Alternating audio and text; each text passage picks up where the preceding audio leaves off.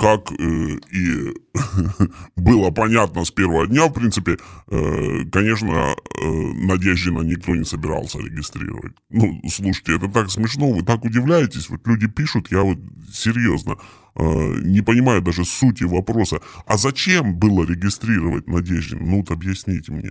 Ну, вот зачем, а? Ну вот кому и что нужно было показать? Давайте отмотаем там 20 лет назад, как мы его помним и кем его помним.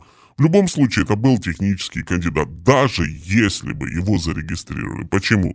Да потому что он свою сознательную жизнь, вот самую активную часть своей сознательной жизни проработал в администрации президента, в АП, просто народно, да, так ее называют. Вот. А с кем он там проработал? Да с господином Кириенко. Он был каким-то его помощником или, я не помню, заместителем даже по каким-то вопросам. Ну, можете в интернете ознакомиться с деталями. Все, он в любом случае проходил как кандидат от власти.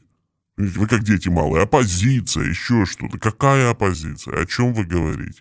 Был кандидат от власти. И вопрос был такой. Нужен нам вот кто-то вроде как... оппозиционный, или он нам не нужен все-таки. Все, он ничего там не решал изначально. Это был технический кандидат. Все, который полностью, вот от начала до конца, вся его логика просматривалась и была просчитана и создана для него, вот, в администрации президента, естественно. Вот на каком-то этапе пришли к выводу, что, а какой смысл, а? Вот реально, а какой смысл? Выбрать его не могут. Ни при каких раскладах, это же понятно. Поддержки широкой нет. Показывать, что у нас есть явная оппозиция линии партии. А кому это нужно сейчас показывать? Кому? Потому что на самом деле оппозиции-то нет. Де-факто нет значимой никакой оппозиции. Показывать это кому? Западным партнерам? А зачем им это сейчас показывать? Будет такой кандидат, как Надеждин, не будет. Сколько бы там за него отдали? 3%, 5% голосов. Никакой погоды не делает. И вначале была такая идея, может быть, позаигрывать немного с западными партнерами, да, там показать, что у нас тоже есть демократия, оппозиция, какие-то выступления, дебаты. Это такая она была на начальном уровне. И на всякий случай, так как время идет, давайте пусть подаст документы, давайте посмотрим, что из этого получится, не получится. А дальше вы же видите, какая геополитическая динамика. Это и показывать больше-то некому. Кому показывать? Лукашенко или Си Цзяньпиню, что у нас есть оппозиция? Зачем?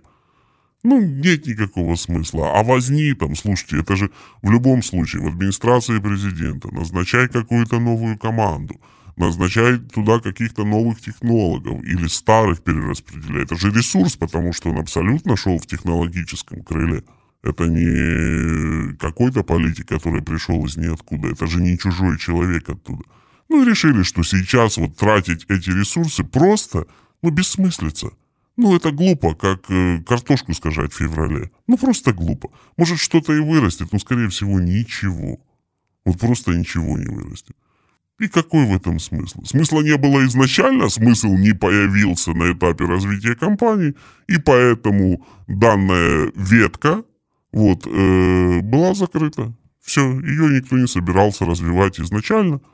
И на этом все благополучно закончилось. Выдыхайте.